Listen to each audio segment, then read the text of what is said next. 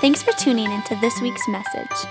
For more resources and information about Cedar Valley, please visit cvchurch.org. We're in our second week of a Christmas series, and we're calling it More Than a Holiday. And if you're not a, a, a follower of Christ, you say, I'm not really a churchgoer, I just happened to show up this morning, you'll, you'll identify with this a little bit. Church folks get a little touchy about Christmas time in that we always feel like, man, people don't really respect Christmas for what it is. They just think it's about sales, and it's about shopping, and it's about Santa. And church folks, we kind of get bent, bent out of shape about that. And I understand that. But, but here's where I would say church folks uh, participate in that in a little the same way, and that we oftentimes think, you know, Christmas is about the birth of Christ. It's the baby Jesus. It's the baby Jesus. And I'm like, it's about the baby Jesus. But, you know, I heard somebody the other day say that, that the birth of Christ is the single most uh, significant event in human history. And I thought, well, actually, if that little baby doesn't rise from the dead, we don't, we don't acknowledge that that baby was born.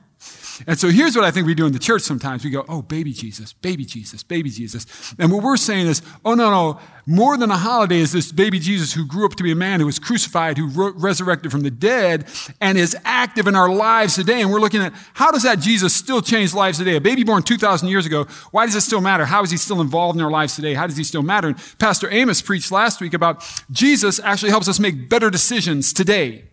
A baby born 2,000 years ago actually helps us make better decisions today. That's called wisdom. He gives wisdom. And what we learned last week was this that listening plus obeying is wisdom. And when you're a pastor of the church, you know, you hear folks that say this stuff all the time. Oh, pastor, just give me the word. Just give me the word. Just preach the word.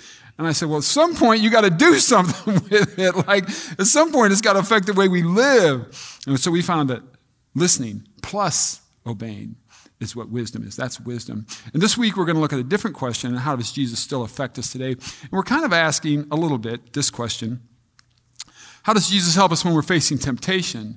Now, here's the skinny on this, right? I think a lot of times we, we think about temptation and we all think about, ah, what's the, that hardest thing that I really struggle with temptation? Is it lust or is it something I say with my mouth or is it the way I behave or is it relationships or is it some addiction of alcohol or drug, whatever it is?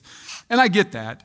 I think ultimately, if you think about this, ultimately, temptation is a fidelity issue. In other words, it's a loyalty issue. Am I going to be loyal to God? Am I going to be loyal to Christ? Am I going to be loyal to the teaching of Christ? Or do I just give in to what I like to do? Do I just give in to self? And so at its very core, temptation is really an issue of giving in. And if you give in long enough, long enough, long enough, long enough, you just give up. And here's the deal. You say again, I'm not a follower of Christ. That may be you this morning. By the way, I'm always thrilled when people who come to church say, I'm not really a follower of Christ, but I'm just checking it out. Love the fact that you're here. Want you to keep coming. But even if that's you, there's still this tension that you wrestle with of right and wrong. It's on your own terms, kind of, but it's a right and wrong. And so this morning we're going to look at how does Jesus help us when facing temptation. But really, ultimately, I think it's this. How does Jesus help us to not give in and not give up? That's what we're really looking at this morning. We're, we're going to take a look and see what the scriptures say about that. And so I'm going to ask you to turn your Bibles, Hebrews chapter 4. Hebrews chapter 4, if you have a Bible, flip it open. If you pull up a digital, like you pull up a Bible app, you have something on your phone, it'll always ask you, what translation do you want? We use the New Living Translation. You'll just want to check into that. And then if you don't have a hard copy Bible, which I'm old right now, and so I like pages, I want to feel, I want to touch. I've told you this before. I like to circle and highlight and, and write notes. And then if I got somebody that I don't know and they're sitting beside me, I like to go like this so that they can see that I'm very spiritual, so that I write in my Bible. So you can do that. Feel free to do that, right? Hebrews chapter 4, when you get it, I'm going to ask you to stand to your feet. Oh, I was going to tell you though, if you want a hard copy Bible, we bought them for you. They're in the lobby. Uh, they're on high top tables at the ends of the lobbies. Just take, feel free to grab one, take one. It's our gift to you. Just realize we have English Bibles and Spanish Bibles. This is Hebrews 4, and I'm starting in verse 14. It says this So then, since we have a high priest, a great high priest, who has entered heaven, Jesus, the Son of God, let us hold firmly to what we believe. This high priest of ours understands our weaknesses, for he faced all the same testings we do, yet he didn't sin. Verse 16. So let us come boldly to the throne of our gracious God. There we will receive his mercy, and we will find grace to help us when we need it most. Let's pray. Father, thank you for this morning. Thank you for the opportunity to worship you, to be in your presence. God, you are the creator And we're, we, we have audience with you right now. What a privilege. The privilege to call you our Father. We thank you for that. And Lord, now what we need is we need your Holy Spirit to explain the scriptures to us. Holy Spirit, give us understanding. And more, far more than what I could ever say, Holy Spirit, that I'm just trusting that you're going to speak into the hearts and the lives and the minds of people this morning as they hear from you. So do that. Do that, God, in a way that draws us to you. And do it, Father, in a way that brings honor and glory to your great name. And we pray these things in Jesus' name. Amen. You guys can have a seat. So, so we're really asking this question How is it that a baby born 2,000 years ago, in the year 2021, how does he still help us? And specifically today, we're looking at how does he help us to not give in and to not give up? I'm going to give you two things right up front. Don't worry, we're going to flesh them out. But the two things are this He tells us to hold firmly and to come boldly. So I'm just giving you a heads up. That's where we're going to be going this morning. You'll see, and we'll flesh them out. But when it comes to not giving in, to not giving up, he's going to talk to us about hold firmly, come boldly. Look at your text. Look at your text. Verse 14 says this. So then, now I'm going to stop you there because so then is one of those statements that means it's, it's an understand that you understood what was said previously. I said this, I said this, so then. Okay, so here's context for you. This is from the, the letter, we call it a book oftentimes. It's the letter to the Hebrews. It's a letter written to the Hebrews. It would have been a circulating letter, right? It's written and then it would have circulated churches. But here's the audience the audience is to Christians, specifically to Christians. Now, I say this all the time that all scripture is written for us, it just wasn't all written to us. It's certainly written for us. This passage was specifically, this letter was specifically written to Christians, but here's the, the, real specific thing, and this matters. It's written to Jews, hence the name Hebrews. It's written to Jews, and here's why this matters. Because the letter was written in about the year 65. Remember, this Christ would have been crucified somewhere around the year 30 AD, and now it's about 65 right? And so the Christians of that day, the church is starting to grow. It's exploding. Uh, it's, it's, it's traveling throughout the world. But Christians are starting to experience some persecution. The emperor at this time in Rome would have been Nero. Some of you know the name Nero. You know a little bit about Nero. Nero was kind of a madman, right? He, it's, it's said, we, we believe this historically, he probably killed his mother, killed two wives, killed himself by the time he was about 30. He became the emperor at about the age of 16, 16, and he's the Roman emperor. He kind of has this grandiose idea of wanting to build this empire that would make him look awesome. And he's got kind of some ideas of architecturally what that should look like. And he doesn't like what's currently in Rome, and so he wants to get rid of it. So what does he do? Lights the city on fire. That's the thought, is that Nero was the one who lit the city on fire. Okay, now he doesn't want to look bad to all his subjects. And so what does he do? He blames it on the Christians. That's what Nero does. And so we don't know that there was necessarily this systemic persecution, but we think it was pretty widespread. And so Christians now are looked down upon and they're resented because y'all light, y'all lit the city on fire. What are you doing? So think about this now. They're practicing as Jews. They were, and now they're following Jesus. Very different. They were practicing as Jews, now they're following Jesus. So their temptation right now is to give in. In other words, we're going to go back to the old temple system because our life was just simpler. We're going to go back to the old temple system. We didn't have all this upheaval and, and all this pushback when we were just worshiping at the temple. They're fixing to give in and totally give up on the whole Jesus thing. They're fixing to go back to the old temple worship, that style. They're thinking about doing that. And this writer is, is writing to them saying, hey, listen to me, listen to me. Stop, just stop, just take a breath, right? This Jesus is far superior to the angels. This Jesus is far superior, he gives more hope than the old Mosaic law, the Old Testament. This Jesus is better than any bull or any goat or any lamb you could possibly sacrifice. That's what he's telling them. Don't give up, don't give in, hang in there. So then, right? So then he says, says so then, this is very important. Since we have a great high priest who has entered heaven, Jesus, the Son of God. He's talking about the high priest. He's talking about how the fact that Jesus is now the high priest right? But this word term high priest is very important because he's communicating to them in a cultural paradigm that they would understand. Remember, they were Jews. Okay, here's the way the high priest thing works in Judaism. The high priest represents all the people. If we were, uh, if we were in the old temple system today, the high priest would represent you and me. And once a year, the high priest would go into the temple he would pass, many of you know this, he would pass through the veil or the curtain. He would pass through that and he would enter into an area called the Holy of Holies. When he steps into the Holy of Holies, you are now in the presence of God. The Ark of the Covenant was there. It's the very presence of God. And once a year, the high priest would step in there, this is really important, and make a sacrifice on behalf of the people. And here's the beauty of it. Get ready for this. If the sacrifice of the high priest is acceptable to God, Everybody who the high priest represents is now acceptable to God. You can be the biggest knucklehead, right? You're acceptable to God because you, you, you practice Judaism. The high priest represents you. The sacrifice was acceptable. You're now accepted. Got it? Only here's what he's saying now. We have a great high priest who is the writer referring to? He's referring to Jesus, the Son of God. He's saying, We have a high priest. We have somebody who's gone to God on our behalf. We have someone who didn't make a sacrifice. We have someone who was a sacrifice, who is a sacrifice, is and was today. That's what the writer is talking about. So then, since we have this great high priest, Jesus, the Son of God, who, by the way, has entered heaven, here's the referral. He's saying this was one who was crucified, yes, died, yes, crazy, rose from the dead. P.S. Walked the earth for another 40 days, was seen by hundreds of witnesses. They attested to it. They wrote about it. He was witnessed by them. After 40 days, ascended into heaven and is now seated at the right hand of God the Father Almighty, where he intercedes for you and I all the time. That's what this writer is saying. We have this high priest, Jesus, who has entered heaven, right? And then he says this. So then, he continues, so let us hold firmly. Here's the first one we talked about. Let us hold firmly to what we believe. Got it? Now, this word firmly uh, is very interesting because it means this it means to seize, to grasp with strength, and it also means this to retain it. In other words, there are beliefs that we, hey, right on, I believe that, and then after a while we just let them go and we forget about him.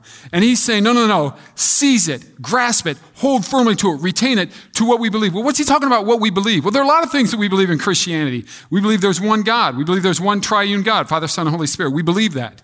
We believe that he came to the earth in the form of a baby. We believe that. We, he, we believe that he grew up into a man. He lived a sinless life. We believe that. We believe that he was crucified on our behalf, that he did in fact die, that he was buried, that he rose from the dead. We believe that. And we believe that then he ascended into heaven. Here's something else we believe. We believe that he, because he's our high priest, we're accepted by God. And it gives us identity. See, we believe that who we are in Christ matters.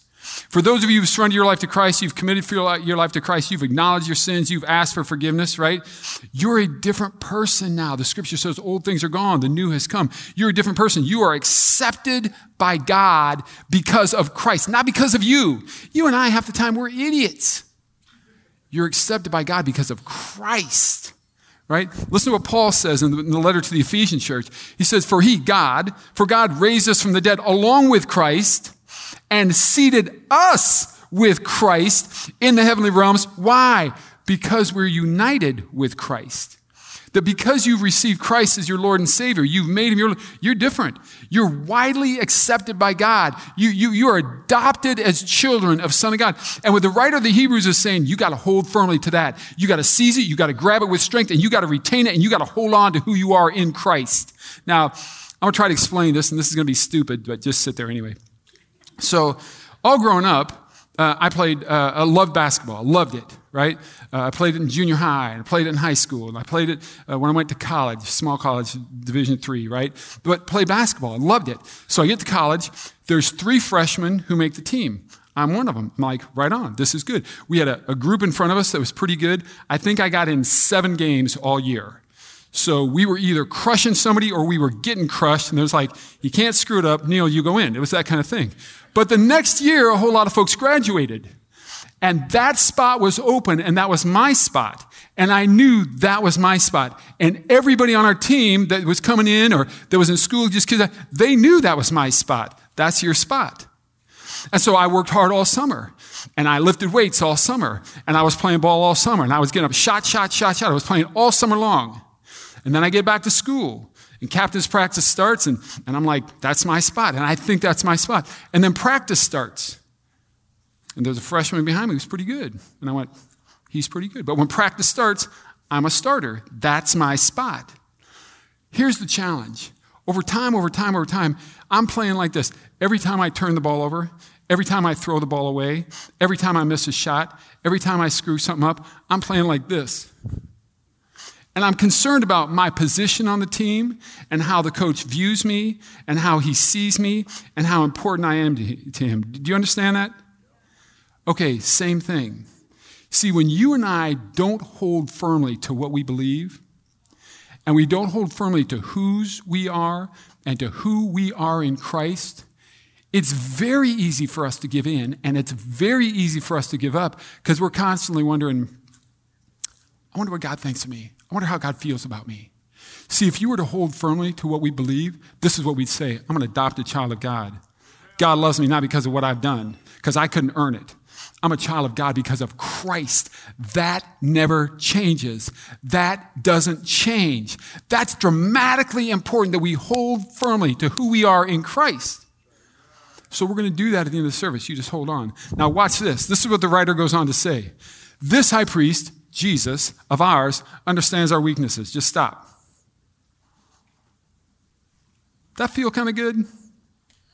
That Jesus doesn't know our weaknesses, he understands them. He gets them. He totally gets us. Why is that? Because he faced all the same testings we do and still didn't sin. He was tempted to give in. He was tempted to give up. We saw Jesus in the Garden of Gethsemane on the night that he was betrayed, and before they came and grabbed him, do you remember Jesus? He's literally, biologically, sweating blood. It's a phenomenon that happens when people are under great duress. And his prayer was this Father, I, I don't want to do this. I'm ready to give this in. I'm ready to give this up. Remember that? He said, Take this cup from me. He was there. He was right. See, he understands. When, you, when you're struggling with something, don't you kind of want to talk to somebody who's been there? You say, hey, man, I'm really struggling in my marriage right now. Wouldn't you like to talk to somebody who's struggling in their marriage and has gotten through it? You've lost a child. A couple folks around here have lost children recently. Wouldn't you like to talk to somebody else who's lost a child and gotten through it? You're recovering from an addiction wouldn't you like to talk to somebody who's gotten through the same addiction and, and, and has triumphed? Like, wouldn't you like to do that? See, Jesus has experienced everything we have. You know why? Because he was born as a baby. And that's what we think about at Christmas. He was born as a baby. Guess what? He's been tired, he's been hungry, he wept, he's experienced unbelievable betrayal, and everybody just left him. He's been falsely accused, suffered unthinkable physical pain on the cross. Everybody turned their back on him. He's been there. He's been there. Like he's experienced what you and I have experienced. This high priest of ours, he understands our weaknesses. Why? Because he faced all the same testings we do. And yet he, did, he still didn't sin. He didn't give in, and he didn't give up. All right, we said the first thing was to hold firmly, right? But the second thing is to come boldly, and I want you to see this because this is really interesting. So the writer of Hebrews goes on, he says, So, because of all that, because we have a high priest, because we have a high priest who went and made a sacrifice on our behalf, because that high priest sacrifice was acceptable and pleasing to God, now we can walk right into the presence of God. He says, So because of all that, come boldly to the throne of our gracious God. Now, here's what's really cool about this. The writer here of Hebrews is going to tell us what to do. He's going to tell us how to do it. He's going to tell us what we get when we do it. And he's going to tell us when to do it. So here's the first thing he says you should do. First thing you should do is come to the throne of our gracious God. Just come to God. Come to God. You feel like giving in? You feel like giving up? You just like, I don't know where I'm going from here. I don't know how I go on. You go directly to God. You know why you get to do that? Because we have a high priest. Did I mention this part? The high priest made a sacrifice, was a sacrifice. It was pleasing and acceptable to God, and because that, like, you're in. You're just in because of our high priest. You're in. So he says, go right to the Father. But here's what's really cool. He says, come boldly. And this word boldly is really interesting in this context. It's the Greek word parrhesia right? And it means boldly or confidently. That's no different. It means exactly what we would think it means. But here's what's really interesting that word parrhesia in, in, in the Greek language is only used in the context of your speech. Isn't that cool? He's saying, come and speak boldly to God. Come and speak confidently to God. Why? Because of the high priest, not because of you or me. The first thing you see is, man, go to God. Go right to the throne. Go right to the throne, which is really cool because in the ancient world, only certain people could go to the throne, and they could only go at certain times. Here, because of our high priest, because he made a sacrifice that was pleasing and acceptable to God, you and I are right in, and we now call the king our father. Like, that's cool. And he says this come boldly, speak boldly to God, go right to his throne. And when you speak, he says, You will, this is a promise. You will receive his mercy. God, I'm struggling. God, I'm battling. God, I want to give in. God, I want to give up. You'll receive mercy. And you'll find grace to help you. God, I, I just need strength. God, I just need courage. You'll receive it. He just says that. You come boldly, you speak boldly, God, you tell him what you need. Tell him you need mercy. Tell him you need grace because of your high priest, not because of you, not because of me, because of our high priest, because of the sacrifice that he was, and because it was so pleasing and acceptable to God. You'll find it. And then I love this. He tells us when we should go. Go when you need it most. Like, I love that. Like, are you struggling? You're like, oh, I really need it right now, man. That's when you go. You need mercy. You need grace. You feel like giving up. You feel like giving in. Go. Where? To the Father. How? Boldly speak, ask. You know what he tells us? You're going to receive mercy and grace. Like, I just love that. Here's what Paul said again to the Ephesian church because of Christ, our high priest, and the sacrifice that he made, because it was so pleasing to God, and because you've accepted Christ, because you've committed your life to Christ, because you've surrendered your life to Christ, because of all that, we can now speak boldly and confident as we come into God's presence. Anytime. Like those of you who have kids, you know this, and some of you were kids. Some of you used to be kids, actually. And you know this that when you were a kid, you'd go to your parents and like, Daddy, Daddy, or you say, Mommy, whatever it was. And it, to you, it's an emergency, right? And your folks, they got to figure it out. They know it's, it's not really an emergency. They're like, yeah, yeah, yeah, Daddy's busy right now. Ah, Mommy's busy right now. Do you know our Father never says that? Like, is that a weird thought? Our Father never says that. Our Father just says, What do you need? You need grace? You need mercy? Right on. I'm here. I got you. Like, I just love that. And so if you're if you're if you've been here a while, you know at the end we always have a big so what. If you're new, you didn't realize this. You just wasted 30 minutes because this is the only thing you need to tune into. But our big so what is our like this is what it comes down to. And we're saying this this week. Look, man, hold firmly. Come boldly. And as a result, live expectantly expecting that you'll get grace, expecting that you'll get mercy, expecting that God will speak into your life so that you don't give in, so you don't give up. I would say this live victoriously. I would say live expectantly, right? Live, I would say, courageously. Man, when we hold firmly to who we are in Christ, because that's a whole different thing than who we are.